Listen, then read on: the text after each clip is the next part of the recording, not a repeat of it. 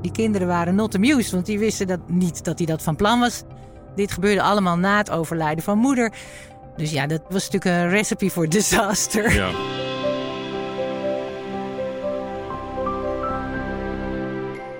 Welkom bij deze podcast over mediation van Mediation Amsterdam. In deze podcast gaan wij een casus bespreken aan de hand van meerdere cases. We bespreken dus een fictieve casus op basis van meerdere cases die bij Mediation Amsterdam zijn langsgekomen. Voor alle duidelijkheid, de casus is dus fictief, maar hij is wel gebaseerd op echte gebeurtenissen. Tegenover mij zit mediator Eline van Tijn. Eline, welkom. Dankjewel. Hoe lang ben jij al mediator bij Mediation Amsterdam? En dan moet ik er meteen bij zeggen dat jij volgens mij ook een van de oprichters bent, toch? Samen met Tabita hebben wij een maatschap opgericht. Dat is zes jaar geleden. En ik was daarvoor was ik drie jaar al zelfstandig praktijk aan het voeren. Wij zijn de oprichters. Toen hebben jullie de krachten gebundeld. Wat is de kracht van mediation als het gaat om een, uh, een issue, een probleem, geschil bij uh, een organisatie of situatie? Ja, nou de kracht van mediation is dat je de positie hebt van neutrale onpartijdige die daar als professional bijgehaald wordt. En de mensen die deelnemen, ja, die zitten in een conflictdynamiek. En die hebben het moeilijk, die zitten vast. En als mediator kun je die mensen vertrouwen geven dat er toch weer ergens perspectief is. Je moet ook eerst het vertrouwen krijgen. En daarna kun je lastige vragen stellen. En eigenlijk moeilijke vragen die ook tot reflectie uh, uitnodigen. En dat kan helpen, dan komt de beweging. De casus die we nu gaan bespreken, die heeft als rode draad gedoe tussen familieleden die samenwerken in een familiebedrijf. Voordat jij de inhoud van de casus gaat eh, uitleggen, horen we eerst de vraag vanuit het veld uh, die tot jullie kwam. En uh, die is afkomstig van registeraccountant Mohammed Azin. Ik heb een vraag. Ik heb een familiebedrijf als klant waar het mij maar niet lukt om een goed adviesgesprek te voeren. Terwijl er wel zaken goed geregeld moeten worden. Er lijkt veel oud zeer te bestaan. Hoe kunnen jullie mij hierbij helpen? Eline, het gaat om een uh, familiebedrijf. Alleen, zoals ik net al zei, we hebben meerdere cases bij elkaar uh, gevoegd. Wat is het probleem in dit familiebedrijf? Ja, in deze casus is er een hele dominante vader. En dat is bij wat oudere familiebedrijven toch ja, vaak standaard. En die heeft dat destijds helemaal alleen opgericht en kon alles alleen beslissen, was self-made. En had een visie. Had zeker een visie, heeft het ook heel goed gedaan. En heeft niet heel erg veel vertrouwen dat zijn kinderen dat uh, net zo goed gaan doen. Maar hij wil dat wel graag. En wat, is de, wat zijn zijn aarzelingen richting zijn kinderen? Hij maakt zich heel erg zorgen. En die kinderen daarentegen, die uh, zitten er helemaal doorheen. Tenminste, twee van die kinderen die zitten er echt helemaal doorheen. Omdat ze maar nooit erkend worden in hun eigen kwaliteiten. En die vader die ziet eigenlijk alleen maar problemen. En um, die kinderen, hebben die ook nog partners? Spelen die daar nog een rol in? Ja, nou, er is er één die had wisselende partners. Dat was het waar die vader zich ook zo'n zorgen over maakte. Want nou, daar waren criminelen bij, vertelde hij mij. En de anderen hebben uh, vaste partners. Eentje is trouwens zonder partner. Maar die spelen zeker een rol, ja. Want die praten mee op de achtergrond. En hebben ook een mening over hoe de vader de kinderen behandelt. Is er ook nog een, een moeder in het uh, verhaal? Ja, dat helaas niet. Want die is overleden een jaar of vijf geleden. En sindsdien is het eigenlijk steeds meer geëscaleerd. Die moeder die, uh, had toch de rol van verbinder. Dat is ook heel vaak ja, traditioneel wel de rol van de moeder. Soms een oma, soms een opa. Als die wegvalt, dan spat het soms uit elkaar. Ja, en langzaam maar zeker, hè? Niet, niet in één grote knal, maar het is echt hoog opgelopen. Er is ook gevochten op een gegeven moment, politie gebeld. Nou, heel naar voor die mensen. Dan horen we net de vraag van, van registeraccountant Mohammed Azin. Wie is in dit geval nou de opdrachtgever voor de mediation? Wie, hij benadert jou, maar tegelijkertijd is de opdrachtgever ergens ook het familiebedrijf. Zeker dat familiebedrijf. Dat is ook goed, want die moeten ook met elkaar de commitment hebben om dit aan te gaan. En zo'n accountant, dat is dan, dan noemen we onze verwijzer. En we hebben allerlei verwijzers. En dat kunnen soms mensen zijn die vaker naar ons verwijzen. Advocaten, accountants, notarissen. Eh, als het om arbeidsconflicten gaat, kan het ook een HR-professional zijn of een bedrijfsarts. Maar ja, dan verwijzen ze. Dan moeten toch de uiteindelijke klanten zelf dat contact opnemen. En ook die commitment hebben om dit aan te gaan. Ja, wat nou mij het meest ingewikkeld lijkt, is dat komt natuurlijk vaker ter sprake. Met wie leg je nou als eerste contact? Ja. Eh, want ook dat is misschien voor de mediation daarna van... krijg je dan misschien vragen als met wie heeft u eigenlijk als eerste gesproken? Nou, dat is zeker wel belangrijk. Kijk, je hebt al een heel kort heb je iets gehoord van zo'n verwijzer. Want dit speelt er en ik kom er niet doorheen. eh, Nou, wat dan ook. En dan krijg je contactgegevens. En degene die het meest bereidwillig is om zoiets aan te gaan, is toch vaak iemand uit de jongere generatie. Als je het hebt over familiebedrijven. En nou, die bel ik dan en dan vraag ik, goh, komt het uit? En dan komt er vaak al een stortvloed van ellende. En dan zeg ik gewoon, zijn die anderen dan, staan die daar open voor? Eh, nou ja, eh, mijn broer wel, maar eh, mijn zus en mijn vader helemaal niet. En dan denk ik, aha. En dan wil ik dus eigenlijk het liefst eerst met die vader spreken. En in dit geval is dat ook gebeurd. Ik En kreeg zijn Wat hoor, en telefoonnummer. wat hoor je dan van de vader? Wil hij inderdaad helemaal niet? Is dat dan het... Hij wilde niet in de zin, hij wilde heel graag iets oplossen. Hij wilde het zelf oplossen. Hij wilde helemaal niet dat er een of andere mediator bij gehaald werd. Wie is dat dan? Dus wat ik moest doen was zijn vertrouwen winnen. En dat lukte eigenlijk in het eerste telefoongesprek eh, heel goed. Ik heb gewoon heel lang met die man gebeld. In plaats van dat hij bij mij op kantoor kwam voor een intake, werd dit al het intakegesprek. En uiteindelijk ging het over zijn eigen jeugd. En, en ik hoorde eigenlijk allerlei eh, zaken meteen, waardoor ik begreep van oké, dus dit is een beetje hoe deze familie in elkaar zit. En wat was dan dat, ehm, want dat is natuurlijk belangrijk, wat was dan precies het element waardoor hij vertrouwen kreeg in jou? Is dat ook omdat je Ja. een soort luisterend oor was, zonder te oordelen? Nou zeker, want ik, kijk, ik kom zelf uit een familiebedrijf, dus ik herken al meteen. Handig, handig. Ja, dat is heel handig. Ik herken meteen een aantal zaken. En wat dan fijn is, dat, weet ik ook nog van mijn eigen vader. Die heeft respect nodig en erkenning voor ja, zijn enorme eh, prestaties eigenlijk uit het verleden. En dat moet je ook geven. Dus ja, van, nou, dat is toch fantastisch. En eh, hoe vindt u dat dan eh, om uw ervaring door te kunnen geven? En al heel snel krijg je dan het vertrouwen. Want ik mag allerlei dingen vragen dan ineens, eh, ja, waar hij misschien met, een, met, een, met zijn accountant het nooit over zou hebben. En want ik dacht, hoe ging dat dan eigenlijk vroeger bij jullie thuis? Dat kon ik op een gegeven moment vragen. Nou, toen kwam er een heel interessant verhaal. Dus ik begreep dat die man was eigenlijk een moederskindje. En hij had vroeger thuis ook altijd als een soort redder en beschermer van alle zussen en broers opgetreden. Hij was de patrias familias Ja, op jonge terwijl leeftijd al. zijn vader die rol niet nam, eh, nam hij hem wel. Nou, daar zat al het begin van de dynamiek. Ja, belangrijk, er komt een eh, mediation contract. Ja. In welk, welk stadium van de mediation ga je dat eh, onderwerp eh, ter sprake brengen van... Hm. jongens, we moeten dingen op papier zetten. Nou, meteen eigenlijk in het intakegesprek moet ik dat al vermelden. Dus, en ik stuur het ook vaak zelfs al van tevoren op. Ik zeg, goh, ik bevestig de intake en hierbij alvast een concept mediation overeenkomst, de reglementen van de Mediators Federatie. En dan vertel ik wel, luister, je krijgt allerlei stukken, die moet ik ook sturen, gedragsregels. Ik eh, ben registermediator en je hoeft ze niet te bestuderen. Wat wel belangrijk is, is dat we gaan het even hebben over de regels van mediation. En daar hebben we de intake alle tijd voor. Dus zo introduceer ik het alvast. Want mediators zijn ook aan regels gebonden wat dat betreft. En die kunnen Ja. ook aansprakelijk worden gesteld. Althans, of je kunt, je kunt een klacht over hen indienen. Ja, klopt. Er is, er is klacht en tuchtrecht. En waar het dan eh, vooral om gaat, is dat je met mensen de, de basisregels zijn eigenlijk geheimhouding en vrijwilligheid. En dat is nou juist waarom het ook ruimte geeft om naar oplossingen ja, die je misschien eerder nog niet eens eh, zag, maar om daar naartoe te komen.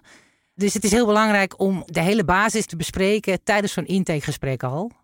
En je hoeft hem nog niet te tekenen op dat moment. Want we gaan hem namelijk allemaal samen tekenen bij de eerste gezamenlijke bijeenkomst. Die geheimhouding sla ik op aan, want we hebben deze casus samengesteld uit meerdere gebeurtenissen. Maar er is dus een casus waarbij er een, een vijfde aandeelhouder was. Ja, Vader had ja. een vertrouwenspersoon in het bedrijf. Ja. En hij heeft hij zonder overleg aandeelhouder gemaakt. Ja, dat is misgegaan. Dus wat er gebeurde, deze vader had vier kinderen, volwassen kinderen, had hij allemaal in de zaak gehaald. Hadden zich allemaal uit de naad gewerkt. En er was nog een vijfde wiel aan de wagen, kan je zeggen. Maar voor die vader was dat een hele belangrijke persoon in zijn eh, professionele leven. Die was al eh, sinds 30 jaar zijn rechterhand. En hij vond gewoon, die man, die heeft het verdiend. En die geef ik ook aandelen, net zoveel als mijn kinderen. Dus hij had het gelijkelijk verdeeld. Nou, die kinderen waren not amused, want die wisten dat niet dat hij dat van plan was. Dit gebeurde allemaal na het overlijden van moeder. Dus ja, dat was natuurlijk een recipe voor disaster. Ja. En die vijfde, die moest niet deelnemen aan de mediation, want het was een familieaangelegenheid. dus ze vonden, nee, nee, die, die hoeft er niet bij. Ja. Dat- En hoe ga je er om, eh, mee om als mediator? Want iemand die 30 jaar eh, in dienst is, die op een gegeven moment aandeelhouder wordt, die zou je bijna als onderdeel van de familie kunnen zien na 30 jaar. Alleen, Ja. jij mag het, eh, doe je daar suggesties? Ja, ja ik, dus het was ook zo, hè, want die kinderen hadden nog op schoot gezeten bij die man toen ze klein waren. Die heeft, heeft voor zijn gevoel, had hij ook een hele belangrijke rol, zelfs in de opvoeding van de kinderen. Ik heb die persoon ook wel gesproken. En ik heb ook eigenlijk wel gezegd, goh, is het dan niet een idee om die toch ook aan tafel te hebben? Nee, nee, nee, want dit gaat over de familie. Dus uiteindelijk is die niet aan tafel gekomen. Ik heb wel zijn verhaal gehoord. Dan komt de fase dat je iedereen individueel hebt gesproken. Ik zei net ook al van, er zijn misschien ook partners bij betrokken. Hm. Dat kom je misschien wel vaker tegen. Die, die hebben natuurlijk ook altijd invloed en een rol. Ja. Hoe onderzoek je hoe groot die rol is? Ja, ik heb ook al, eh, dat gebeurt wel vaker. Ik heb twee van die partners ook echt bij de intake eh, aan tafel gehad. Hè, dus dat zijn persoonlijke en vertrouwelijke gesprekken. En dan zeg ik ook, nee, als je die mee wil nemen, helemaal prima. Want ik weet wel, ze gaan het toch thuis bespreken. Hè? En, en dat is juist heel belangrijk. Ja, want de, de geheimhoudingplicht die gaat niet zo ver dat je het niet met je partner mag bespreken. Nou, Of is dat uiteindelijk... niet realistisch? Precies. nee, dus bij de intake, kijk, dat is persoonlijk. Hè? Dus je mag je alles nog bespreken. En als je eenmaal hebt getekend voor geheimhouding, dan gaat het over wat je in de gezamenlijke mediation bijeenkomst met elkaar deelt. En met name nieuwe informatie. Dus iemand doet misschien een voorstel om iets op te lossen.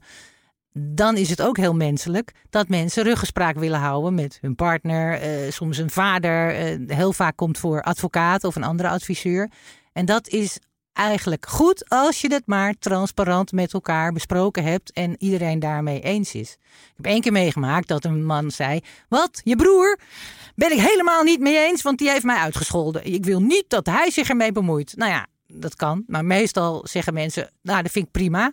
Wat ik dan wel doe, ik stuur een geheimhoudingsverklaring. En ik zorg dat die mensen het ook meetekenen voor geheimhouding. Zodat het wel echt gewaarborgd is, die vertrouwelijkheid van dit proces. Wat mij zo gek lijkt bij een familiebedrijf is dat jij op een gegeven moment, nadat je alle individuen hebt gesproken, moet jij naar een gezamenlijk gesprek met mensen die elkaar waarschijnlijk elke dag tegenkomen. Hmm. Alleen nu in een totaal andere setting. Tref je veel nervositeit bij mensen voor zo'n gesprek? Zeker, zeker. Ja, mensen zijn vaak ook echt wel bang, omdat ze zo'n gesprek al heel lang of zelfs nog nooit gevoerd hebben. Sommige mensen zijn angstig, eh, anderen zijn ja, eigenlijk woest. en die, waarom is dit nou? Deze vader bijvoorbeeld, die, hoezo is dit nodig? En waarom willen jullie niet gewoon met mij praten? En Ja, ze komen eigenlijk allemaal vol emotie binnen. Ja, en Ja. dan is de vraag stellen, is hem beantwoorden. Dat is precies de reden waarom mensen bang zijn, de emoties. Ja, ja, ja dat, dat willen ze dan niet. Want, en dat is natuurlijk ook vervelend. Wie houdt er nou van conflict? Dus dat snap ik. En wat mij dan ontzettend ingewikkeld lijkt, is dat jij daar als gespreksvoorzitter eh, bij moet zitten, mediator. Ehm, je moet de communicatie open houden, maar die, al die emoties die komen soort samen in één snelkookpan in die, in, in die gezamenlijke bijeenkomst. Ja. Krijg je dan een beetje soms eh, dat je een soort voorzitter van het lagerhuis wordt? Van order, order. Ja, order, order. Nou, het, is, het kan wel eens echt eh, een soort schreeuwpartij worden. En soms moet je ook echt je stem verheffen van... eh, oké, eh, even stil nu. Meestal gaat het eigenlijk per persoon. Is er eentje die echt boos wordt. En dan heeft het niet zoveel zin om die persoon tot de orde te roepen. Maar wat wel werkt, is te zeggen... Goh, ik zie dat jij hartstikke boos bent. Hè? Komt dat, omdat? En dan bedoel je te zeggen dat? Wil je graag erkenning?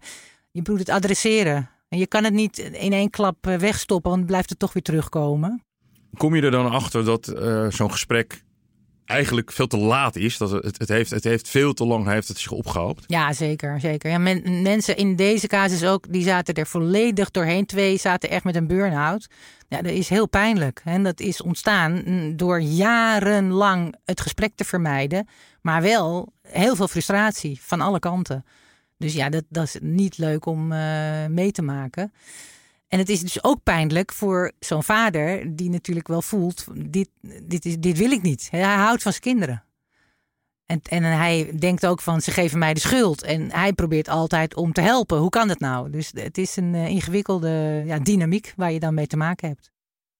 Eline, je, je gaat met hen aan tafel. Er zijn heel veel emoties. Je, je hebt net gezegd dat je elke keer moet pakken, die emoties. Die moet je steeds aanpakken. Goh, ik hoor wat je zegt. Uh, komt dat hierdoor? Hoe zit dat nou precies? Dan komt er toch een moment dat de partijen een beetje naar elkaar gaan luisteren. Dat er een beetje begrip komt. Misschien heb je daar meerdere sessies voor nodig. Hoe gaat zoiets? Ja, nou in dit geval eigenlijk al in de allereerste sessie, die best wel lang duurde. Veel te lang volgens de vader, want die zei: Nou, ik heb een, uh, ik heb een uurtje, dat is wel genoeg toch? Nou, uiteindelijk hebben ze drie uur gezeten. Um, wat ik heb gedaan nadat ja, zeg maar de ergste uh, beschuldigingen over en weer uh, waren geweest, heb ik op een gegeven moment, toen er wat rust kwam, gezegd: Goh, ik geef jullie allemaal een geeltje. Uh, dus weet je, zo'n zo post-it. En ieder gaat nu voor iedereen hier aan tafel een compliment opschrijven. Nou, dat is een soort, ja, was een soort intuïtie die ik ineens had. Van, ze moeten gewoon weer eens een keer wat positiefs over elkaar zeggen. Want dat hebben ze al zo lang niet meer gedaan. En nou, die vader vooral, die vond het heel moeilijk. Maar die schreef natuurlijk toch wat op. Want ik zei, nou kom op, moet kunnen. Het zijn je kinderen. En iedereen uh, ging toch wel redelijk braaf dat doen. Ik plakte dat allemaal op de flip over. En ik ging het doorlopen. Oh, ik zie hier dat uh, je vindt dat je zus een enorme doorzetter is. Uh, wat leuk. En nou, zo kwam er ineens een compleet andere sfeer. Dus dat, dat is een, ja, in dit geval een beetje een, een truc, een interventie die goed geholpen heeft. De interventie heeft goed geholpen. Op dat moment was er weer communicatie. Maar mensen zijn mensen en trekken zich wel snel weer terug in hoe ze waren, in hun intuïtie zoals het was. In hoeverre heb je bij zo'n casus als deze ook nog toch wel herhaalgesprekken of, of nazorg moeten verlenen? Ja, eigenlijk altijd, want dit zijn hele hoog opgelopen situaties. Ik zeg al aan het eind, zeg, nou, we laten dit bezinken. Ik bel jullie allemaal over een paar dagen. Wanneer zou ik bellen? Het is nu maandag. Oké, we bellen vrijdag voor het weekend. Heb ik iedereen gebeld. Dat is echt nodig. Zijn, en... Want zijn de loopgraven dan in sommige gevallen weer een beetje betreden? Ja, maar tegelijkertijd kan ik dan in dat, dat is dan weer een persoonlijk gesprek. En dan kan ik weer eventjes benadrukken wat er wel goed is gegaan. En dat ze ook iets hebben kunnen vertellen. En uh, hoe is dat nou? Heel vaak zeggen ze wel, ah, ik ben wel opgelucht. En, dus, en dan kan je van daaruit krijg je weer die commitment voor die tweede bijeenkomst. Want die heb je nog niet afgesproken. Want aan het eind van de eerste bijeenkomst zit iedereen nog ja, met een beetje rood hoofd. En ze weten het even niet, maar eh, na zo'n belrondje kun je die afspraak maken. En dan ga je eigenlijk die tweede bijeenkomst al veel constructiever in. Dus dat is goed. Ja, de mediation is, is, uh, is eigenlijk uh, gelukt. Nou, uiteindelijk wel. Ja, ze zijn uh, gekomen aan een hele goede overeenkomst. Waarbij ze met elkaar de overdracht van het bedrijf hebben vastgelegd. En daar is natuurlijk de accountant en de notaris weer aan te pas gekomen. En hun huisadvocaat. Dus dat is dan een heleboel huiswerk. Maar dat hebben ze allemaal eh, weer mooi afgerond. Dus ze zijn een half jaar verder. En ze zijn weer samen met vakantie geweest. Nou, eh, ze waren zo ontzettend blij dat dat kon. En dus die vader, dat hij eindelijk weer met zijn kleinkinderen kon spelen. Dat, daar had hij mij natuurlijk over verteld hoe pijnlijk dat was, want die mocht hij niet meer zien. Nou, dit was uh, uiteindelijk echt een, uh, een mooi uh, verhaal geworden. En is de vijfde aandeelhouder ook nog een hmm. beetje geschikt in het verhaal? ja, die vijfde aandeelhouder, die is toch geaccepteerd. En ik heb hem dus nooit meer aan tafel gekregen. Dat hoefde ook niet meer, omdat toen ze eenmaal zelf die strijdbijl hadden begraven en hun communicatie hadden hersteld, toen konden ze ook wel erkennen dat die vader best wel gelijk had. Dat die persoon behoorlijk veel had bijgedragen en bepaalde kwaliteiten had waar ze wel gebruik van konden maken. Want die was natuurlijk net een generatie jonger dan de vader. Dus die bleef gewoon aan. En die, eh, nou ja, daar, moest, daar hebben ze dus samen aandeelhouders overeenkomsten meegemaakt. En dat is uh, goed gelukt. Ja. Dan uh, is er nog een belangrijke afrondende vraag. Wat kost een mediation eigenlijk? Hmm, nou, wij hebben een uurtarief. Uh, we maken ook wel uh, afspraken over een totaalbudget. Dat we zeggen, joh, ik begrijp dat je de, hè, de kosten wil beheersen. Uh, meestal zijn we ja, een uur of tien bezig. Inclusief allerlei mailverkeer, telefoontjes, belrondes. het opstellen van misschien een overeenkomst nog ja, je bent uh, al snel toch wel 2000, 3000 euro verder. En zo'n uitgebreide familie, waarbij je veel mensen moet spreken, dan uh, kan het nog wel iets verder oplopen. Als je het vergelijkt met uh, de kosten van een beetje advocaat. Ja, dan is het natuurlijk veel goedkoper. Ja. Zeker, ja. Eline van Tijn van Mediation Amsterdam, dankjewel. Graag gedaan.